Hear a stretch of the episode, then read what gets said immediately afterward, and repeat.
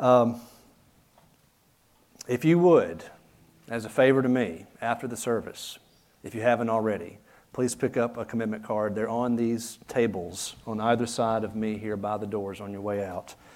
And then please prayerfully consider filling them out, however you feel led, and returning them next Sunday as we complete our recommitment. Now let's give our attention to the reading of God's Word. This is from the Gospel of Luke, chapter 18. If you have your Bibles, I encourage you to turn there. Luke, chapter 18. I'm going to read for us from verses 1 through 8.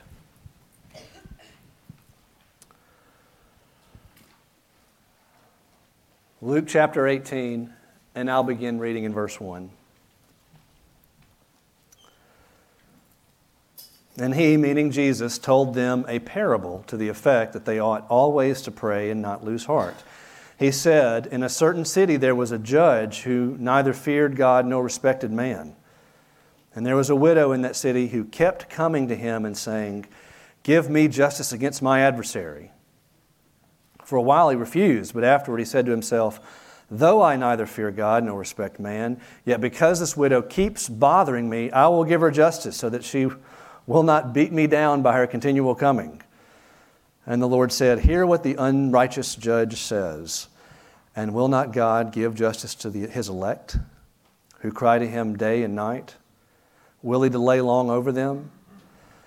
I tell you, he will give justice to them speedily.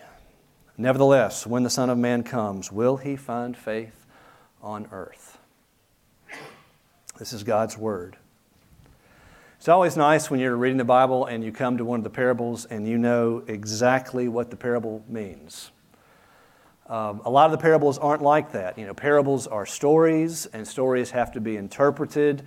And with some of the parables that Jesus told, there's a lot of different ways you can legitimately interpret it. But this parable, the one we're looking at this morning, is not one of those, because Jesus tells us precisely what he means in verse 1. He told them a parable to the effect that they ought always to pray and not lose heart. So the point of this parable, obviously, is to teach us how to pray always, or continually, or without ceasing. And there are more than a dozen references to this kind of prayer in the Bible. In the New Testament in particular, I'll just give you a few of them. Paul writes in 1 Thessalonians 5, 16 and 18, that we should rejoice always, pray without ceasing, give thanks in all circumstances, for this is the will of God in Christ Jesus for you. He commands the church at Rome, this is Romans 12, 12, to rejoice in hope, be patient in tribulation, be constant in prayer. And then in Colossians 4, 2, Paul says to the church there in Colossae, continue steadfastly in prayer. Now, for most of my life as a Christian, when I heard some preacher-type person like me get up and say that followers of Jesus are to always or constantly continue in prayer, immediately my mind would flood with these objections like, that's impossible.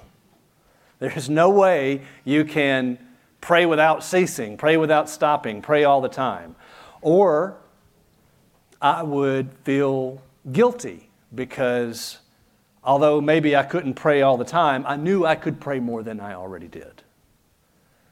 I had more praying than I could legitimately do. Or I would just feel burdened because I felt obligated to pray. I knew I was supposed to pray, but I just didn't know how to do it. And so my hope this morning in this sermon is for you to walk out of here prepared to pray more than you do now, but without hopelessness, without guilt, without a sense of burden. So what I want to do is show you from this text two keys to this constant, continuous, without ceasing kind of prayer that the New Testament talks about. And those two keys are, first of all, realizing that prayer is fueled by recognizing our own helplessness. And then second, prayer is encouraged by remembering God's faithfulness. It's fueled by recognizing our own helplessness, and it's encouraged by remembering God's faithfulness. So first, this constant prayer comes out of recognizing your own helplessness. We're introduced to two characters in this parable. The first is a judge. Every town in Judea would have had at least a couple of these guys. Their job was to decide in matters of civil disputes. They could award property or monetary damages. They usually ruled in matters of broken contracts and land sales. But Jesus does not paint a pretty picture of this judge in Luke 18, because he says the judge, quote, neither feared God nor respected men. And that's not a compliment. In 2 Chronicles, we read that King Jehoshaphat of Israel, of Judah in the Old Testament, went throughout the land appointing judges, and he specifically said he wanted them to have the fear of the Lord. To not fear God in this context could only mean one thing, wickedness. This was a wicked man. He didn't respect his office. He didn't respect the purpose of his office. And rather than impartially applying the law, he was only out to enrich himself through his office. So that's the judge. But the second character we meet is the widow.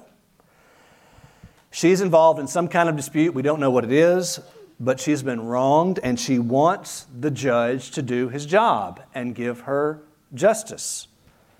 But the judge, because he's wicked, because he's unrighteous, is looking for a bribe. And either she can't, or more likely, she won't give it to him. She just expects him to do his job because it's his job. But the very fact that this woman is arguing on her own before the judge shows you how helpless she is. In that society, a woman did not appear in court by herself. She always got a kinsman to do it. If you're married, your husband did it. But since she's a widow, she has no husband, it would have been a brother or a cousin or an uncle or a son. No man appears on her behalf. She's all alone. Widows had no power, they could not own property, they rarely had any money, and widows in towns like this one had no voice when the judges refused to do what they were supposed to do. She was helpless. Now, have you ever noticed, especially as we've been going through the Gospel of Luke over the last few springs, have you ever noticed how often Jesus' stories and examples, he centers them on so stereotypically helpless people?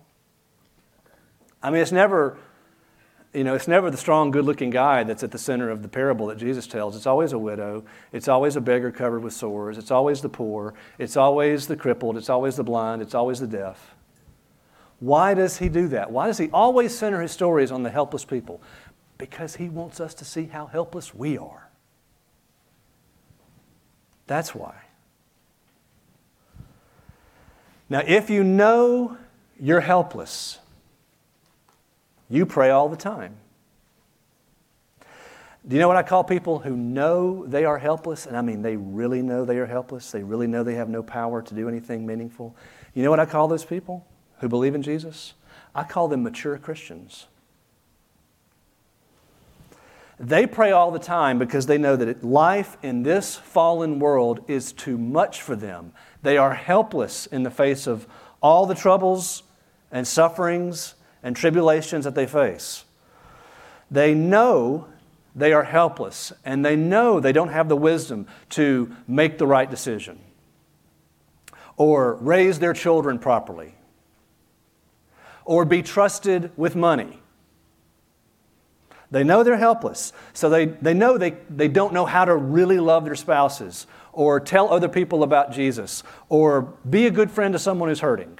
And so their life is just, if you're really helpless and you know you're helpless, then your life is one of constant prayer.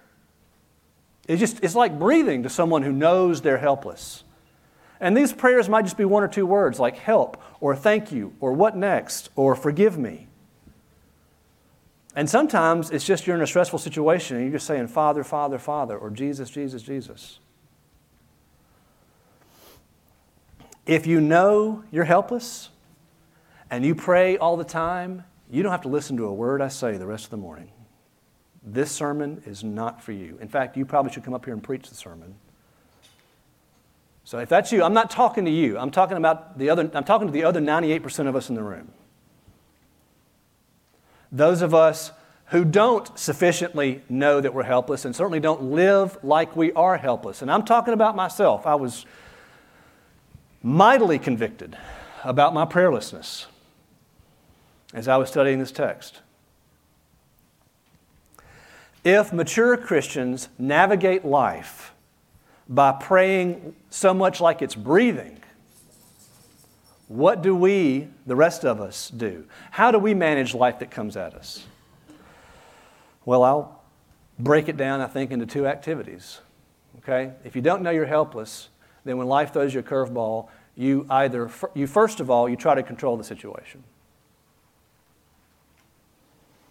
If we aren't praying, then at a heart level, what that means is we really believe that our talents, our intelligence, our work ethic, our money, they're really enough to meet the situation. I mean, if you think you have the resources to handle what life throws at you, then you don't pray. Paul Miller, in his book, A Praying Life, which I commend greatly to you and I relied on heavily as I wrote this sermon. He tells a story about his adult daughter, Kim, who has autism.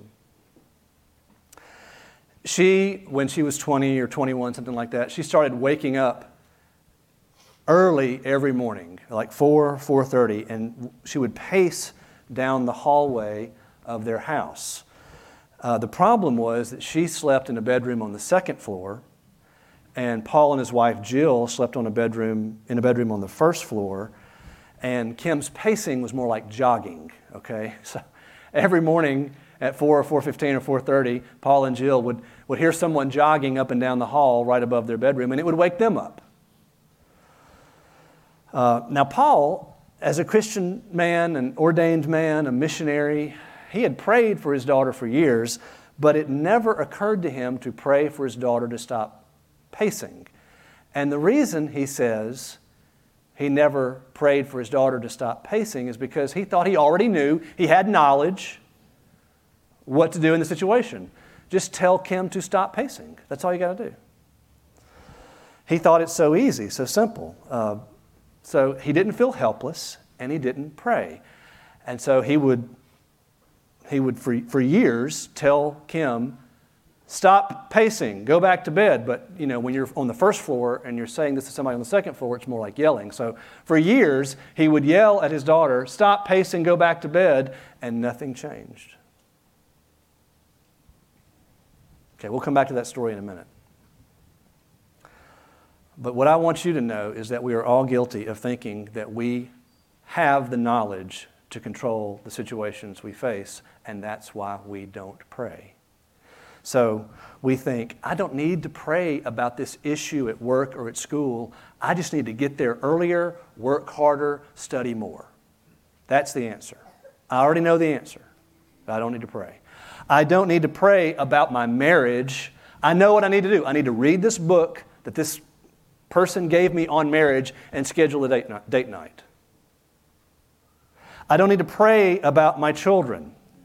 They just need a little more discipline, perhaps a tutor, maybe some medication. But I don't need to pray about them.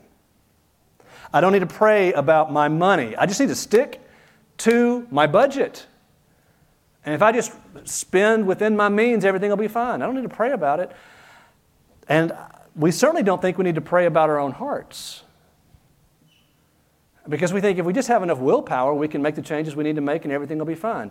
Now, mind you, none of us consciously thinks, none of us who are Christian parents consciously think, I don't need to pray for our children. But at a heart level, that's what we believe when we refuse to pray for our children and instead do all these other things that we do, even though we know that the only person in the universe with the power to get inside the hearts of our children and change them, the Lord of the universe himself, is right there ready to be asked to do this work.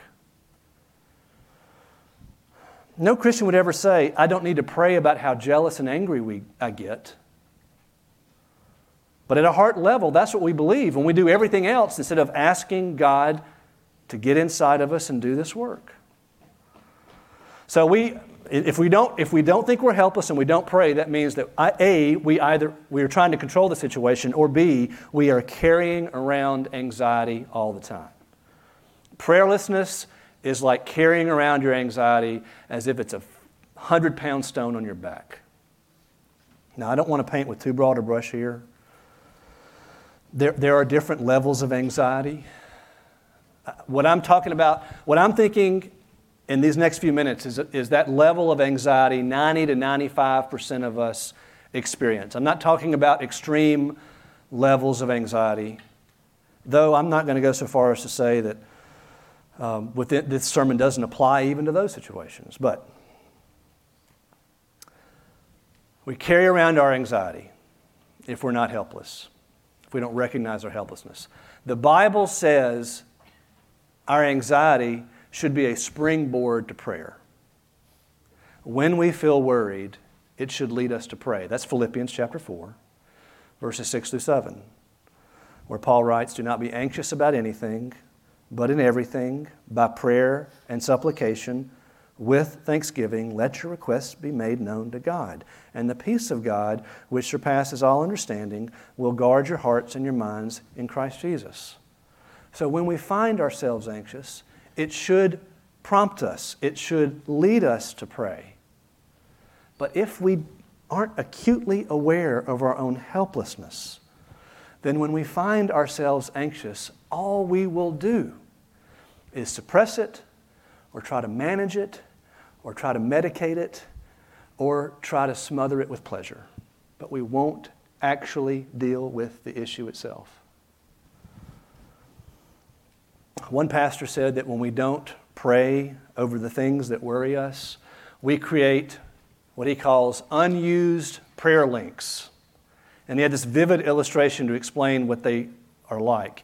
He said unused prayer is like a power line that's downed, but it's still got a current running through it, so it's just flopping around everywhere. Electricity's shooting out of the ends, and it's scorching everything it touches. That's what it's like to be anxious and not prayerful. Anxiety means being unable to relax in the face of the chaos of this world. It means constant tension. It means short tempers and an inability to sympathize with people who are hurting. And it can, of course, get to the point to where the anxiety is so crippling that you can't even get out of bed in the morning. But this parable is teaching that if you recognize how helpless you are, that this world is too much for you, that your talents and your work ethic and your knowledge and your money, however great those things might be, are not enough to help you navigate this life. Let alone love the people around you. If you will recognize how thoroughly helpless you are, this parable tells you that instead of trying to control everything or carry around your anxiety on your back, you can instead set it down at the foot of Jesus through prayer. But you got to know you're helpless. You got to really believe you're helpless before you'll do that. First. Now, second, if we want to pray constantly, we've got to remember God's faithfulness. Recognize our helplessness. Remember God's faithfulness. The thing that shocks so many of the scholars who have studied this passage and written on it over the years is that God in this parable is represented by a wicked person. Jesus uses an unscrupulous, unrighteous judge to be the God figure in this story. And a lot of people have wrestled with that. Why would Jesus do that? I mean, why not, instead of an unjust judge, Jesus paint the picture of a kindly grandfather and put that person in the place of God in the parable? You know, the kind of kindly grandfather who sits on the front row at church and he always has peppermints in his pocket, and so all the kids know they can come to him and get candy. Why would Jesus do that? Why would Jesus put in the place of God in the parable someone who clearly doesn't care? And you want to know the answer? Because it will often, at least for short periods of time, feel to you when you suffer like God does not care. That's how it will feel. The Psalms are full of this language. The Psalms is not some happy-go-lucky book of the Bible. It is very realistic about what life in a fallen world is like. I'll just give you a couple of examples. In Psalm 119, beginning in verse 82, the psalmist writes, "My eyes long for your promise. I ask, when will you comfort me? For I have become like a wineskin in the smoke. Yet I have not forgotten your statutes. How long must your servant endure? When will you judge those who persecute me?" And then Psalm 88, beginning in verse 4. "I am counted among those who go down to the pit.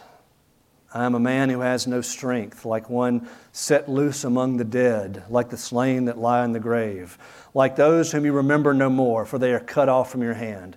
You have put me," he's writing to God, "you have put me in the depths of the pit, in the regions dark and deep. Your wrath lies heavy upon me, and you overwhelm me with all your waves." In our helplessness, in our suffering, we will feel like the widow in the parable, and it will seem as if God is just like that judge, and He does not care. He is uninterested, uncaring, unloving, and those kind of feelings can cripple your faith. So what can we do? How do we counter this? And the answer is, you can't let your feelings drive your faith. You've got to let the facts drive your faith. If you let feelings drive your faith, you'll give up. And you won't pray. You'll say, why bother praying? I've prayed about this situation for months or years. Nothing's changed. Why give it any more attention?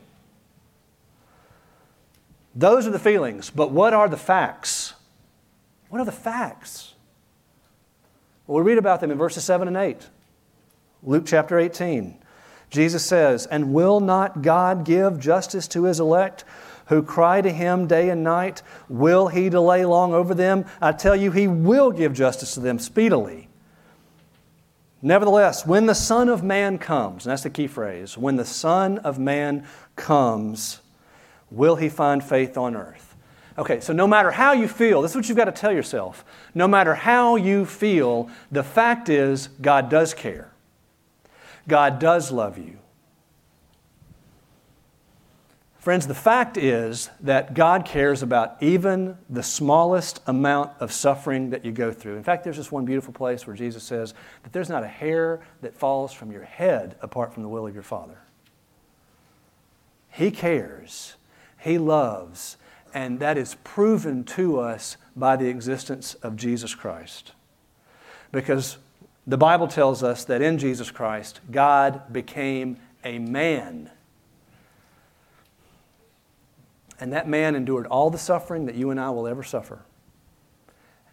He entered into this fallen existence called life on earth, and then He went to the cross. And He died not for His sins because He had no sins. He died for our sins as our substitute in our place. Those are the facts. And whenever I'm discouraged because I've prayed about something and this seems like there's no answer, nothing's changing, I always go back to a quote I read years and years ago by John Stott in his book, The Cross of Christ. Whenever I'm tempted to think that God can't care, that my prayers are fruitless, I go back to this quote. Let me read it to you. He writes, "I could never myself believe in God if it were not for the cross. In the real world of pain, how could one worship a God who was immune to it? I've entered many Buddhist temples in different Asian countries and stood respectfully before the statue of Buddha, his legs crossed, arms folded, eyes closed, the ghost of a smile playing around his mouth, a remote look on his face, detached from the agony of the world. But each time, after a while, I've had to turn away. And in my imagination, I have instead turned to that lonely, twisted, tortured figure on the cross, nails through his hands and feet, back lacerated, limbs wrenched, brow bleeding from thorn pricks, mouth dry and intolerably thirsty, plunged in God-forsaken darkness. That is the God for me. We can be absolutely certain that God loves and God cares because of Jesus. If God didn't care, Jesus would have never come. If God doesn't love, Jesus would have never died for us. And so when your feelings start to push you away from prayer, let the facts preach to you. Jesus came, Jesus died, Jesus was raised again, Jesus ascended into heaven, and Jesus will return. That's what verse 8 is all about. When the Son of Man comes, Jesus will return. And I tell you that when Jesus returns, we will get justice. And when Jesus returns, there will be no more suffering. Those are the facts. And if you let those facts preach to you, in the meantime, in that gap between the prayer and the answer, you'll see God work in innumerable ways if you will just keep on praying. So, for example, I didn't tell you how the Paul Miller story ended. So let's go back to that story. Again, on most mornings for years, Paul's on the first floor, yelling to the second floor, "Kim, quit pacing!" And nothing changes, right? So one morning, he started to get out of bed, and his wife said, "Why are you getting out of bed? Why don't you just yell at her like you always do?" He said, "Well, it's been 10 years, and the yelling hasn't changed anything, so I'm going to try something different this morning. I'm going to go upstairs and pray with Kim." And she laughed, and she said, "It hasn't been 10 years, it's been 20 years, but go ahead." So he went upstairs, and he went to Kim's room, and she's in her bed now under the covers, because pretending to be asleep because she's not supposed to get up and pace at 4:30 in the morning. And he just sat on her bed and put his hands on her covers, and he prayed. And that morning, God did answer his prayer because she went back to sleep. But that was like the least important of the answers Paul got out of that prayer. He writes in his book, "As soon as I started praying, a thought came to me completely from left field. I had underestimated Kim's ability to pray on her own. My view of her had been too narrow. I'd looked at her as a disabled person and not as a young woman made in the image of God, able to communicate with her Heavenly Father. It created a new expectation in my heart for her, a new hope that she can grow spiritually. So instead of fighting Kim's problems with my anger, I can focus on a new vision of her learning to pray." Now, it wasn't like Kim never got out of bed early again after that morning, okay? And that's kind of the way God answers prayers in my experience. She got out of bed again the next morning, and Paul Miller says every other morning he dragged himself out of bed, go upstairs and pray with Kim. But then, 4 months after he prayed that prayer, they moved to a different house, and Kim slept till 7:30 in the morning.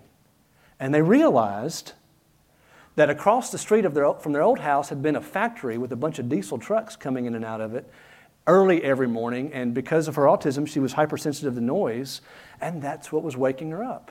So it took 4 months, but God fully answered Paul Miller's prayer. Okay, now here's the danger, because I can already see it in some of your faces. The cynical among us would say, "Well, it would have happened anyway," right? He didn't have to pray, he just had to move. This wasn't an act of God. This was just luck. That's what a cynical person would say in response to that story. And I've got to fight that in my own spirit. I'm not blaming anybody for feeling that way. I would be very tempted to think that as well. It's not an answer to prayer. It just circumstance. It happened to work out that way. But again, 98% of the time, that's how answers to prayer work. When you pray, in my experience, an angel doesn't show up immediately and tell you exactly what's going to happen. God waits. He reveals things on His own timetable and in His own way. It's not open and obvious so that everybody in the world will believe it. Why does God operate like that? Why does God answer prayer like that? And I think the key is go back to verse 8 one more time. Jesus says, nevertheless, when the Son of Man comes, He's the Son of Man, when I return, will He find faith on earth? You see, when we go through hard times, we immediately blame God and we say, where are you, God? What are you doing? Why aren't you fixing this? Why are you letting me suffer? And Jesus says, no, we're not going to play that game. I'm going to turn it around on you. God knows, God cares, you will get justice, your suffering will stop, but when I return, will I find people who believe it? Will I find faith on earth? He won't let us blame God. He's looking at us. Will you have faith that God is working? That's the question. What do I mean by that? I mean, will you receive the blessings and answered prayers that come your way in this life as gifts from God, or will you be a cynic? Will you say, well, God didn't do that. God didn't answer that prayer. It was going to work out that way anyway. Are you going to see your life and everything in it for what it is, a gift from God? Or are you just going to be a cynic? And say, God really doesn't work at all in this world. And the way, the only way that will keep you from turning into a cynic is by watching carefully through prayer. I mean, in a lot of ways, that's what prayer is. Prayer is paying attention to your life, paying attention to the lives of the people around you so that you see when God works and you don't miss it. So again, Paul Miller writes this. When you stop trying to control your life and instead allow your burdens to bring you to God in prayer, you shift from worry to watching. I love that. I don't want to worry. I want to watch. You watch God weave His patterns in the story of your life. Instead of trying to be out front, designing your life, you realize you are inside God's drama. As you wait, you begin to see Him work, and your life begins to sparkle with wonder. So when we pray, we're watching, we're on the lookout for God to work. And when God's work shows up, when He answers some prayer, we see it, we spot it, it keeps us from being cynical, we praise His holy name, and then when Jesus Christ returns, He finds faith on earth.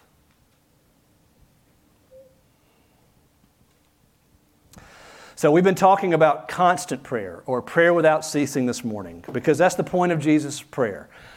But that's not the only kind of prayer that there is. There's also scheduled times of prayer. I'll call this communion prayer. So, I mean, constant prayer is great. In response to whatever's going on around you, just kind of bullet prayers. Thank you, help me, what next, forgive me, Father, Father, Father, Jesus, Jesus, Jesus. Those are great. But we need not just constant prayer, we need set-apart times every day of communion prayer. You know, a husband and a wife who just communicate in text messages all day long, I mean, that's great, but they're going to have a shallow relationship. They also need to sit across the table from one another, hold hands, look at each other's eyes, and talk. And that's what communion prayer is. So as we wrap up, I just want to give you some tips for how to spend time with your Heavenly Father, okay? And they're there in your handout if you have one. First of all, take baby steps. Do not go home after the sermon and say, I'm going to start spending 90 minutes every day alone with the Lord, okay? That will last maybe 2 days. Start off with 5 minutes, 10 minutes. Be realistic. Take baby steps. Number 2, go to bed. Mornings are the times when almost all of us are most alert, most able to focus, most able to concentrate. But to get up in the morning to pray takes planning the night before. Go to bed. Number 3, in the morning, get awake. Maybe take a shower before you try to pray. If you're a coffee drinker, have that cup of coffee. Coffee is God's gift to you all. Use it. Number 4, find a quiet place. That's another good thing about early in the morning. It's quiet. Number 5, find a regular place. It is amazing to me when I'm not in my home how hard it is for me to pray in the mornings, because I'm always looking around like the hotel room or just some new place to pray, and it just trips me up. It's got to be a regular place. Number 6, get comfortable. I know there are ministers who talk about their prayer stools and how they have calluses on their knees because they've spent so much time in prayer on their knees. Don't worry about that. Get comfortable. Maybe you probably do need to get out of bed, because if you're like me, you go back to sleep. But once you're out of bed and you're awake, be comfortable. Don't feel like you've got to do this in some... The Bible does not mandate a prayer position. And then number 7, keep at it. Way better to pray 5 minutes every day than 30 minutes once a week. Because those 5-minute times, there will at least be occasions where you'll find yourself praying 20 minutes and you can't believe where the time has gone. But if you give God the space, then through the mercy of our Lord Jesus Christ, He will show up. And all you have to do is open wide your mouth and He will fill it. And you'll find that you will come to know God personally as much as you know any family member or friend on earth. So my friends, don't lose heart, but pray. Because Jesus is the one who said, "Come to me, all you are weary and heavy laden, and I will give you rest. Take my yoke upon you and learn from me, for I am gentle and humble in heart, and you will find rest for your souls, for my yoke is easy and my burden is light." Amen. Let's pray together.